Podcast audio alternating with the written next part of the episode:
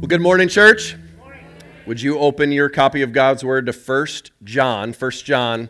If you hit Revelation, you've gone too far. It's a time for us to talk about the battle. And the battle is real. We talked about last week as we kicked off that the, the struggle is so real and we have real enemies. And so often we get it wrong that we're, we're fighting the wrong enemies, we're fighting with the wrong resources, we're fighting in the wrong way, with the wrong attitude, at the wrong time, with the wrong motives. And we want this series to be such a breakthrough series, understanding the battle that we truly are in. We talked about three enemies last week. talked about the world, we talked about the devil, we talked about our flesh. And today, in the next few weeks, we're going to be walking through slowly each one of these enemies of our soul, the enemies that we truly do need to be targeting, we need to be aware of, and we need strategies to fight. And so today we're going to be looking at this one. We're going to be looking at the world, okay? Do you realize that the world's not your friend, the world is your enemy? Turn to your neighbor and say, The world is your enemy. Remind them. Uh, th- this place is not a happy place for Christians. This world is not a place where we're comfortable, where we're at home. Every day should remind us, in light of the world we live in, that this is not the end of the story. This is not the place that we belong. The story is not over yet, and there soon will come an end where we are free from this place, and this place is going to end, and heaven being our home is where we finally say, no more enemies. The war is over. No more battling. I am free and I am at rest, and I hope you long for that day. But until peace comes, until shalom is our final resting place of home, the new Jerusalem, the new heavens and the new earth, until then, the battle is real. And today we want to look at this. I'm in the world, but am I worldly? I'm in the world because we all are, right? Saved and unsaved alike. Do you believe that? We're all in this together right? Jesus talks a lot about the, the wheat and the weeds. They're all growing up together. We're talking about the sheep and the goats. We're all in this together, but we're not all the same. And so all of us are in the world, but you have to ask yourself, but am I worldly? Where's my allegiance? Where is my citizenship? Who do I belong to? Even though I'm in the world, do I look and smell and talk and value what the world does? Am I worldly? Well, we, we could look at Matthew 22, and, and we're not going to go there, but just in your mind, be thinking about the greatest command. We, we have the greatest that Jesus says, and it's to love the Lord your God with all your heart, soul, mind, and strength, and love your neighbor as yourself. Real love, right? Heavenly love is so different than worldly love, right? He says that you, you can't be a, a friend of this world and a friend of God. It's either or, it can't be both and. And so we would say this in the vertical, love is God before me. As we think about our vertical relationship, if we truly have experienced love and we love, it's God before me. God, your will be done, not mine. God, it's your way, not mine. God, you before me. In the horizontal, what does this look like? It looks like not just God before me, but then you, others, individuals, people around me, you before me. Because God is above all, now I can place people and their needs above my own. I can consider others more important than myself, Paul says in Philippians. But worldliness does not love that and doesn't see with those kind of eyes. That perspective is not in the world. In the world, it's love is always me before you. It's always my thing and my way. It's all about me. And I don't know if you're still there. Maybe this morning you've walked in and you're like, yeah, what's wrong with that? The battle that you have is between you and God. For those of us that know that's the old me and I'm trying to put that to death, we acknowledge that the battle is real to go back to that place that we've been set free from. So here we go. Title of message Worldliness. Worldliness. Battling love God hates. Battling love God hates. Do you believe that there's a type of love that God hates? It's the love of the, of the world. God hates it we need to find out why. So if you're in 1 John chapter 2, we're going to just be looking at three verses. Somebody say, I can handle that. You got that, right? You got that. Three verses. Okay? Uh, we got four points. I know some of you are like, how do you even do that? How do you get four points out of three verses? it's pretty wild the things that happen in the study throughout the week, but there's so, so much here. So before we dive in and we talk about this topic that you may say amen a lot or you may say uh oh a lot. I don't know what type of message this is for you, but can we just be all in agreement that God is absolutely clear? He hasn't minced words. It's not confusing, it's real clear. And all of us have a choice to make. What direction are we headed? What are we living for? What do we love? What are the desires of our heart? Loving the world is hating God. Loving the world is hating God. Verse 15 do not love the world. Not a suggestion, a command, right? John here is making an appeal to the early church. Do not love the world or the things of the world. If anyone loves the world, the love of the Father is not in him. Somebody say that's clear. That's clear. It's crystal clear. If, if world love fills me, Father love cannot. If world love fills me, Father love cannot. It's either or, not both and. These are mutually exclusive. In our inclusive culture, it's really hard for us to think in terms sometimes of black and white, right and wrong absolutes. And here, John is so passionate to clarify for us that it's either or. So, what, what in the world does world mean? Because do you think that's kind of an important question? So if I love something and it means I hate God, I better know what that something is. Because if I'm confused about what that means, we're going to be led down a path that is very unhelpful and even dangerous. Do you believe that? Do you believe that words matter? Words matter to God. That's why He spoke words, that's why He wrote words. God loves words. He created words, and He gives us words like cosmos in the Greek. What in the world does world mean? Anybody interested in finding out? There's a lot at stake here if we don't know what it means. 250 times in the New Testament, this term is used, and it's used in three primary ways. Are you checking with me? Checking with me? We're going to go quickly through this. The world means planet, people, system. Planet, people, system. You tracking? Planet, people, system. It means planet, Acts 17 24, for instance. The God who made the world, planet, everything in it, in the planet, on the planet, earth, being Lord of heaven and earth he does not live in temples made by man. But is, is that what John's talking about? Is he just talking about the planet? Somebody say, You're cold. We're cold here. We got to keep searching. We got to get warmer. Got to get warmer. Okay, we're on the hunt.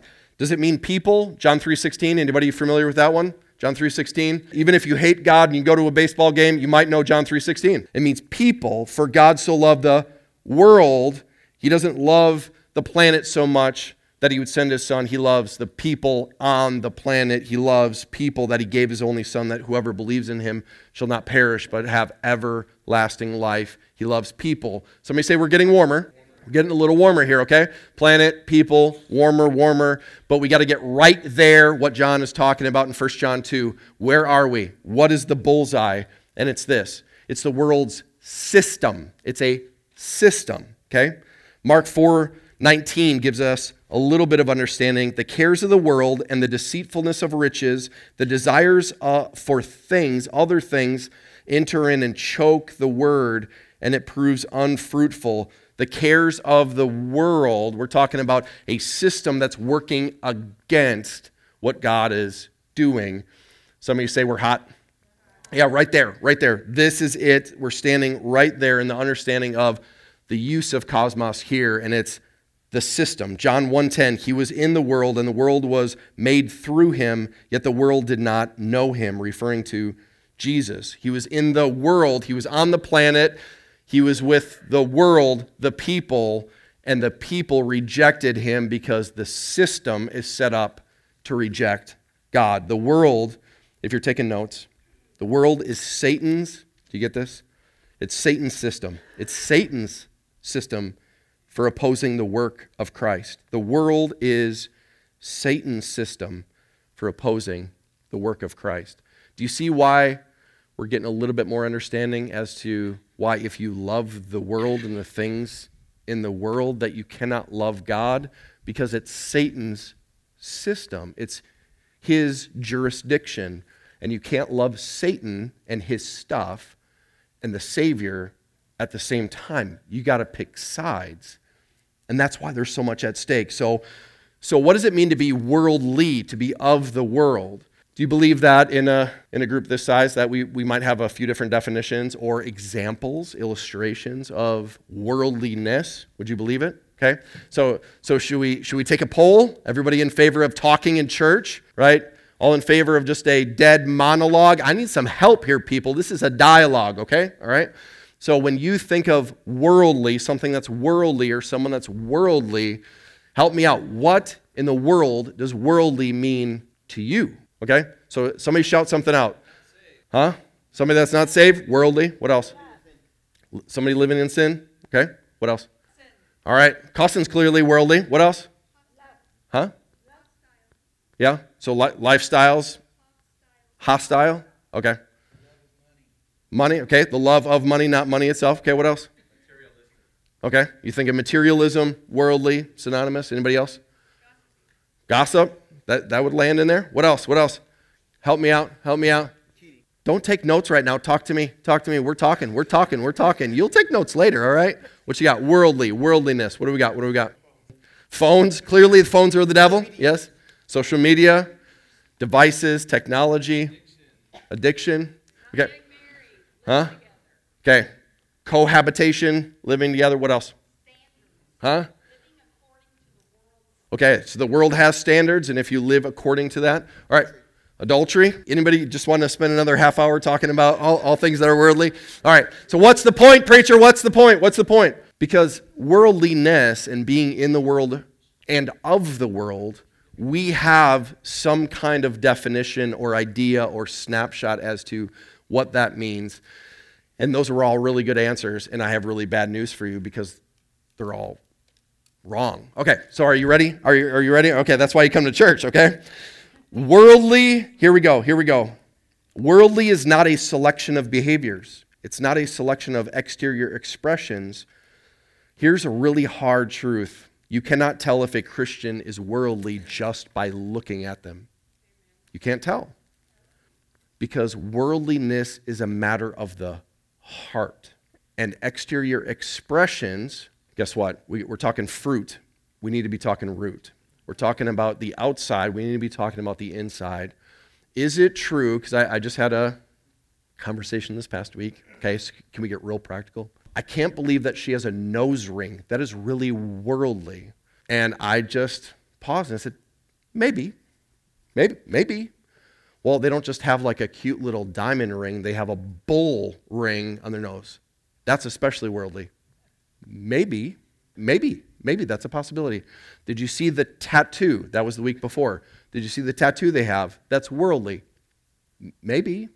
Pop, I mean, that's a possibility, right? Did, did you hear what they're listening to? That's worldly. Maybe, maybe. See, the reality is people's hearts are in very different places, even though the expression might look a certain way. If someone is openly living an adulterous lifestyle, I think we could, could probably go, okay, unashamed sex with someone that's not in a marriage, doesn't care, and is posting it on social media. Like, we're getting closer to clarity of, yeah, yeah, 99%. Okay, we're, we're getting closer. We're getting closer, right? But the, exter- the external behavior is so alluring to us to be able to define here's the categories, here's the boxes I created, here's the hooks that I hang these ideas on. And what if God wants to take us to school and wants to clarify some things, all right? So that we all have the same foundation. We're all starting in the same place. Because you cannot tell if a Christian is worldly by looking at them. Only the mirror for self assessment can come from God's word alone. Do you believe that? From God's word alone. My strong conviction is, yeah, but does God's word say that? So, what does God think about that? I know what you think about that, but we got to ask God, did you say that? Is that what you said? Or is that what we were told? Because the battle is in identifying the love. Somebody say love. Because it's an issue of love. It's an issue of the heart. It's an issue of what we desire, what we want, what we love, not necessarily the starting point of the outside. So, worldliness has always been an issue of the heart. And what if, everybody ready? What if, what if, what if my list doesn't make it on God's list? Whose list are we going with? And some of us are like, I need to think about that. I know that's the problem, right? There, there might be some things on my list that are not on God's list.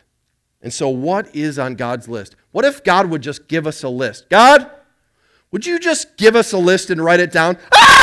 And I opened the Bible and there it was. There is a list. There is a list. We just got to keep reading. It's right there. So, what's on God's list? What's on God's list? Am I worldly? And if so, am I fighting the right battle? Here's God's list. Let's, let's start back at verse 15. Do not love the world or the things in the world. What are the things in the world we must not love? Verse 16. All that is in the world. God's like, uh, these things, these things, this, this is my list.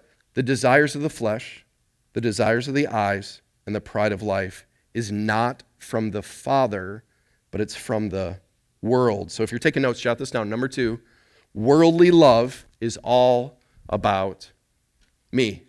Who's it all about? Point to who it's all about. Right here. I'm the issue. I'm the problem. It's right inside here. Worldliness is not an issue of what's going on out there, it's what's happening in here. Can we be honest? We don't like that answer. Don't like it. Don't like it. Would rather pay attention, would rather be able to point the finger, would rather be preoccupied with what's happening out there. And God says, I'm really concerned about what's happening in here because if it's all about me and yet I say I'm all about he, then we have a conflict, right? There's a problem. So, should we go one by one, just walk through it? Super clear. I'm not even getting real creative here, okay? Just trying to bring it to the bottom shelf, all right? Cookie jar, down low. Number one, God says, desires of the flesh, desires of the flesh. John 6, 63, it's the spirit who gives life. The flesh is no help at all. How much is the flesh? No help, no help, no help. Philippians 3, 3, we put no confidence in the flesh. How much confidence? None, none at all. Galatians 5, now the works of the flesh, they're evident. They do show up. We do see them on the outside, but it's all about what started on the inside. What are some of the obvious, evident things? Sexual immorality, impurity, sensuality, idolatry, sorcery, enmity or hatred, strife, jealousy, fits of anger, rivalries, dissensions, divisions, envy, drunkenness, orgies, and things like these. The reason he couldn't put in an exhaustive list is like just stuff like that. It just it always comes out a little different, but it's always sourced in the same place from the flesh, the desires of the flesh. And he says this, I warn you, as I warned you before, that those who do such things will not inherit the kingdom of God. Those that live in the flesh, pursuing a lifestyle of flesh, prove that they are not Christians. They're not saved. Heaven is not their home. And it's obvious. But instead of getting preoccupied about the outside, we just need to keep coming back to what's going on inside of these individuals, particularly what's going on inside of me. So, what is, what is the flesh? Uh, one, one author said, drop the H, spell it backwards. What do you get? It's all about self. It was supposed to be all about him from the very beginning, and I've made it all about self. I've made it all about me. What I feel, what I want, what I desire, the way I see things, self, self, self. Somebody say self, self. It's all about self. So, what is flesh? Okay, let's bring it way down. Three words me feel good. All right, is that, I, I, can't simplify it anymore, okay? If that's not landing, no hope, okay? There's no hope. Me feel good. Does this make me feel good? How do I feel about it? How do I feel?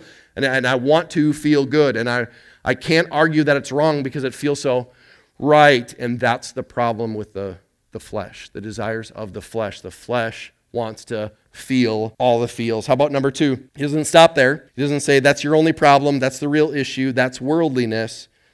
No, the heart of worldliness also is about the desires of the eyes. The desires of the eyes. It's right there. not making it up, right there in Scripture. Desires of the flesh, desire of the eyes.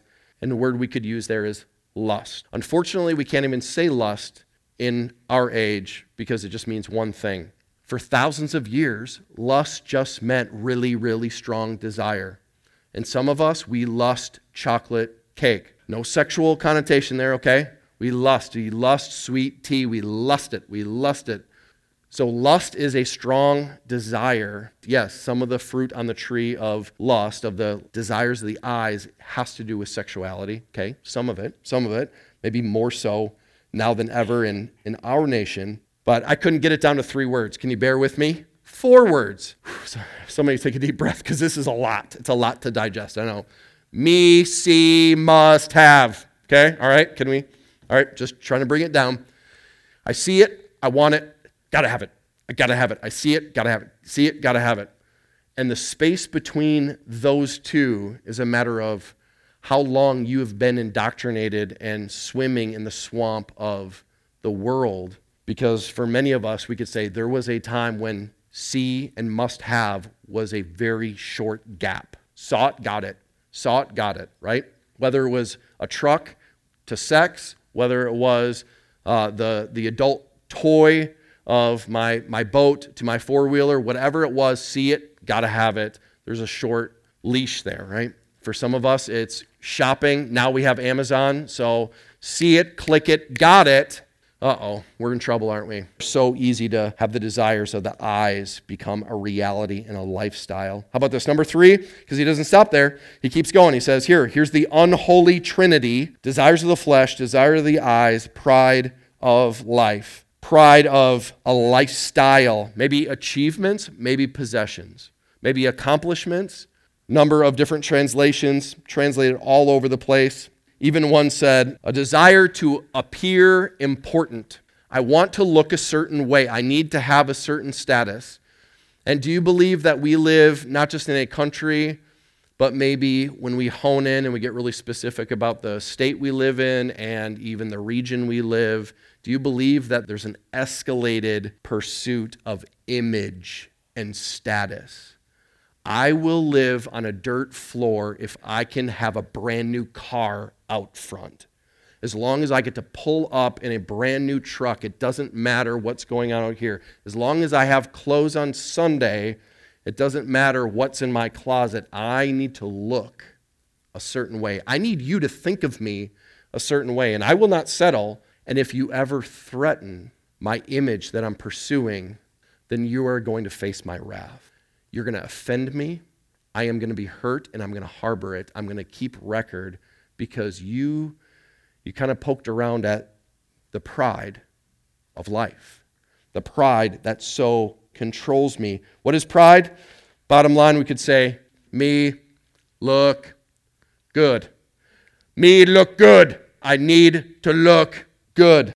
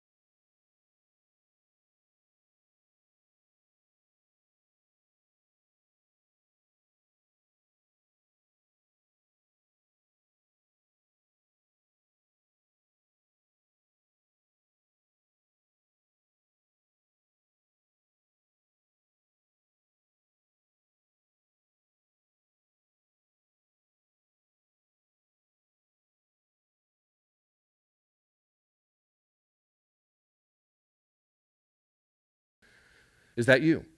And maybe in those three, you go, well, how, how, about two out, two out of three ain't bad, right? At least I didn't hit three out of three. For some of us, one of those rises to the top of wow. And do you know what's so dangerous, especially about church? Church can be such a dangerous place because every time we read anything like this, there is a reflex. We have an elbow reflex, and it's there's something so difficult about focus, mirror, me, not mirror, take a peek see. Not, I wish they were here and they should hear this and this is for them. It's really hard for us to say. Worldliness doesn't just visit, but sometimes parks outside and tries to stay, right? In my life, not somebody else's, in me. So behind the battle of worldliness, could we picture it this way, are three gates, okay? And, and maybe this, this was helpful for me, just wrestling with how do, how do we how do we understand this? Three gates for the enemy to gain access to my heart. Three separate gates. Some of us are going through Nehemiah, right? And, and maybe some of us are even this morning like just fascinated with the dung gate, okay? Here's three dung gates, okay? The flesh gate, the eye gate, and the pride gate. And it's all bad news. And the question is, which one is the weakest gate for you? Think about your heart.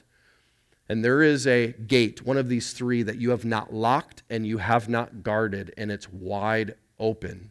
Wide open for what? For Satan's system to be worked so that infiltration is made easy into the heart through one of these three gates. And the longer we've lived with our gate unlocked and wide open and unguarded, the more that the enemy has built a fortress in that particular entrance. God is bigger. I don't know who needs to hear that, but God is bigger than all of the years of you doing your thing and allowing the enemy to build his thing. That in a moment, do you believe it? I was praying with someone this past week, and I just said, God, they've been struggling with this for so many years and even decades. And God, you are able to, in a moment, bring it all crashing down. Whatever the enemy has built up, God, you're able to destroy. This doesn't have to be a long, drawn out process. You can do it in a moment. Do you believe that? Not just believe that for somebody else. Do you believe it for you? I've been this way for so long, and I've done this so long, and, and I've given the enemy a foothold for so long, and I've allowed him to creep in and do his thing for so long. And there's no way I'm just getting out of this, and there's no way I can change. And I would just say today, uh, yes, you can. But your tactics and the battle strategy that you have is not going to work, but God's, God's is. So we all have a weak gate, and over time we've been given in, we've given in. Anybody with me? We've given in. So hard to resist because we've always said yes. Easy access was the sign on that gate. Easy access. Just come on in. Maybe some of you just posted Satan, doors open. Year after year after year. And the things of the world are the gates, and worldliness is leaving a gate unguarded. What type of stuff are we talking about? It's got to be alliterated because just every every good preacher's got to have alliteration. All right, four S's. Can you handle it? Can you handle it? Here we go. What types of things are we talking? What type of worldliness gets in? Substance, stuff, sex, status. There's your four. All right, substance, stuff, sex, and status. We're talking substance, legal or illegal. Hey, hey, hey, pastor, it's okay. It's legal. It's legal. We're not concerned about legal or illegal. We're concerned about control, and God's not in control. We're talking about desires being fulfilled horizontally where God has promised vertically. It doesn't matter if it's legal or illegal. Do you believe that? As long as it's not wrong by my city, county, state, nation, then it's okay. And we didn't check the book. We didn't ask God what he thought about that. Substance. How about stuff? Well, I know somebody, they, they got an issue with stuff, right? Materialism was, was mentioned, right? And I know, I know stuff and having so much of it. Any hoarders in the house? Don't raise your hand. All right, there, there'll be confession afterwards. We're talking about not quantity of stuff. Here's another one. Here's another one. Can we be helped this morning? We're not talking about whether your stuff is little and their stuff is big. Because we're always looking around and going, my addiction may be little porcelain dolls their addiction is buying brand new trucks and houses, okay? If you want to talk to somebody about a stuff problem, talk to them. And can we just clarify this morning? God doesn't care about the size, He doesn't care about the quantity. He cares about the love that you have, that you're not willing to let go, that you're not willing to be content without it, that you're not willing. It's a heart issue. It's never been about the what and the how much. How about sex? You just have to clarify physical or virtual. The gate has been opened for an entire generation since the moment that they have been born. Could, could we have a generational talk? Can everybody handle that? It's really difficult for some of us in the house to understand the struggles of different generations because the gate wasn't open for you when it was opened for them. When three year olds are looking at pornography and you go, Why are teenagers struggling? Why is this such an issue? I don't struggle like that. What were you doing at three? You weren't staring at naked women on your iPad. It's different when it enters. How much, how fast, what age. For some of us, you go, you don't understand how hard it would be to stop drinking or chewing or smoking. I've been doing it since I was young. Well, there's a lot of people going, I tried it when I was 25 and I quit. It's not a big deal. And then you talk to people like me. I was nine. You want to talk about difficulty of quitting an addiction? It matters when the gate was open and how much of a fortress the enemy has built in that particular entrance. I don't know what it is for you, but sex is such an issue. And welcome to church, and welcome to the place that we should be talking about sex probably every week because God is the creator of sex and it's beautiful. Satan creates nothing but takes everything God creates and twists it to destroy us. Satan is not a creator. He takes beautiful things, he takes good things, and he twists it and he kills us with it, especially in this area of sex. It's just, it's just, it's only. If those things come out of our mouths, we just got to ask is that the language of Jesus or the world when we go, it's not a big deal, it's only, it's not a big deal. It's not like, and, and as we're working with the next generation, most of the conversations are how far is too far. Let's talk about that. Let's help them lock the gate. Let's assist them at a young age. Let's help lead by example in the perversion that is in our minds and comes out of our mouth and the activities we do in private as adults that we should be making some headway and yet an entire generation's going, You do it, you do it. I know it's difficult for some of us depending on how long the gate's been open, but we need to fight. And every generation is dependent on us fighting that have gone before. Are we willing to do that? Not for the sake of ourselves only, for the sake of the church, for the sake of generations to come. Lastly, status. And we're talking about private or public. Why, why do I say that? There's a lot of people that are obsessed with their image and status, and it's not a public thing. People wouldn't know by looking at them. It's a heart thing, it's a battlefield of the mind thing. It's an obsession over how people think. And guess what? The majority of us struggle with this in so many different ways.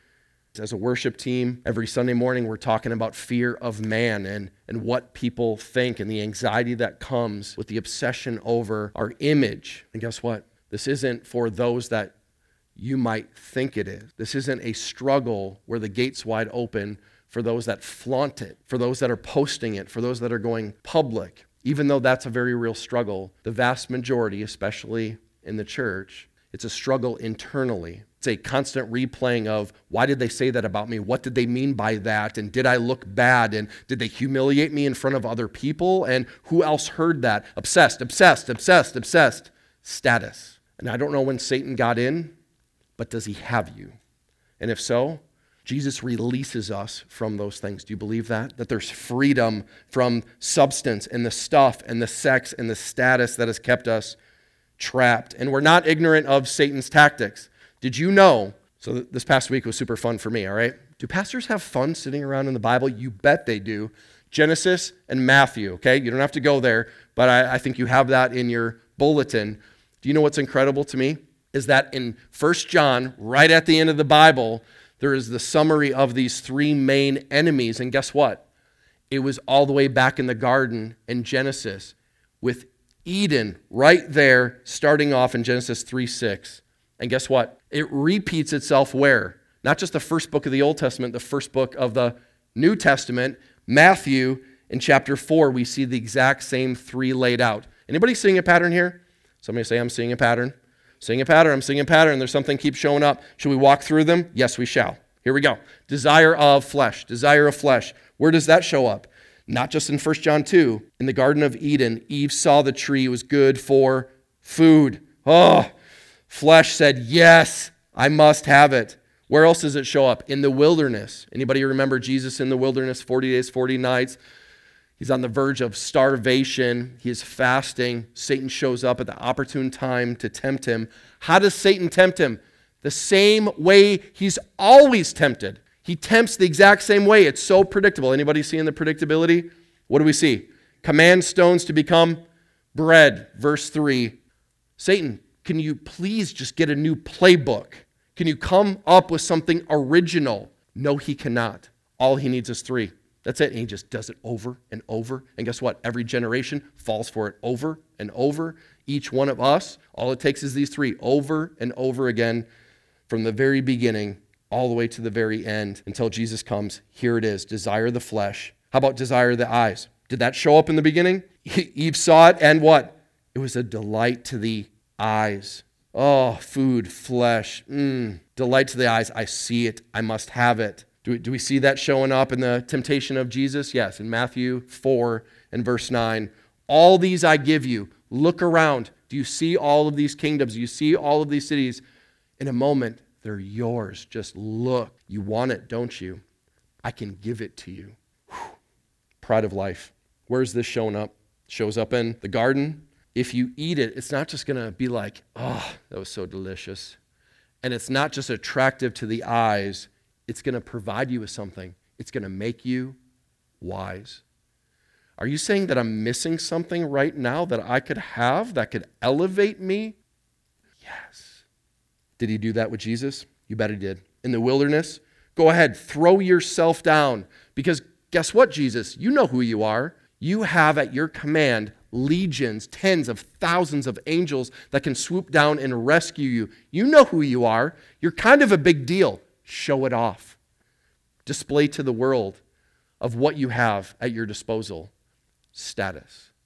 And every single time that Jesus said, No, Satan, Adam and Eve said, Yes, yes, yes. And for so long, our story has been yes, yes, yes. I don't know if you've come to the place where you recognize that you need Jesus. He's the only one that can say no to temptation. He's the only one that has conquered all of this temptation in this world. The system has been conquered by the conqueror. Jesus has overcome Satan and sin and death. Left to ourselves, we say yes. By the power of Jesus, we can and must say no. How about this? Number three worldly love destroys fatherly love. Verse 16, for all that's in the world, do you see it there? 1 John 2, 16, for all that's in the world, the desires of the flesh, the desires of the eyes, the pride of life, he clarifies it. It's not from the Father. None of this is from the Father. It's, it's from the world. And so it's only right that we would say this morning if I really, really love God, I will fight worldly affections if I say yes to God, I must say no to the temptations of the world. They go together. I cannot call myself a faithful, obedient Christian. I'm a follower of Jesus. Do you continually give in to these three? Yes. Then John would say, You're a liar. You're a phony. You're a fake. You're an imitator. Because either the love of the Father is in you and you are saying no to the world's desires, or your lifestyle is a pattern of saying yes to the world and you have no relationship with God. It's either or. That's what he says here. And we tend to attack people that differ from us. And we go, well, what about them? And at least I don't. And what if this morning God is just bringing us back to the place he keeps bringing us? What about you? Not them, not her, not him. Where are you at? And you're not trying to be non worldly to try to achieve a right standing with God. Somebody say it's not that. It's not like, I just need to be less worldly, so I'm going to work really hard at being less worldly. God, are you happy with me? God, are you satisfied? It doesn't work that way. Because the reality is, if you have received the love of the Father, the process has begun of the desires being pushed, being displaced little by little out of your heart as His love dominates. So, what describes your current lifestyle? If you can't get honest in church, I don't know where you can get honest, right? What describes your current lifestyle? Those that observe and they're not right to judge you and they're not right to criticize you. But if you are with King Jesus, if you're following him, it will be evident. People will see and observe. What are they seeing? Only you know what's going on inside of you. Not a single person knows your heart, right? Do you believe that? God knows the heart. We don't know the heart. I don't know the heart. We see the fruit. We can ask some questions. We can help assess, but only you can make that assessment honestly about what's going on in you. Is there fatherly love inside of you? Is it pushing away self will? Is it leading to God, your will be done, no matter what it is? God, it's got to get out of the way if it doesn't line up with your word. How about this? Number four worldly love is temporary, but God's love is forever. Anybody think that's good news? All of the promises of this world fading fast, falling away, but there is something that lasts forever. I don't know about you. I came to a place a couple decades ago that I recognized I do not want to live what lasts for a little while. I don't want to pour time and energy and effort into things that are so temporary. Have you come to that place? I'm so tired of exhausting myself in things that fall apart and fail and rust that leave me empty. Are you there?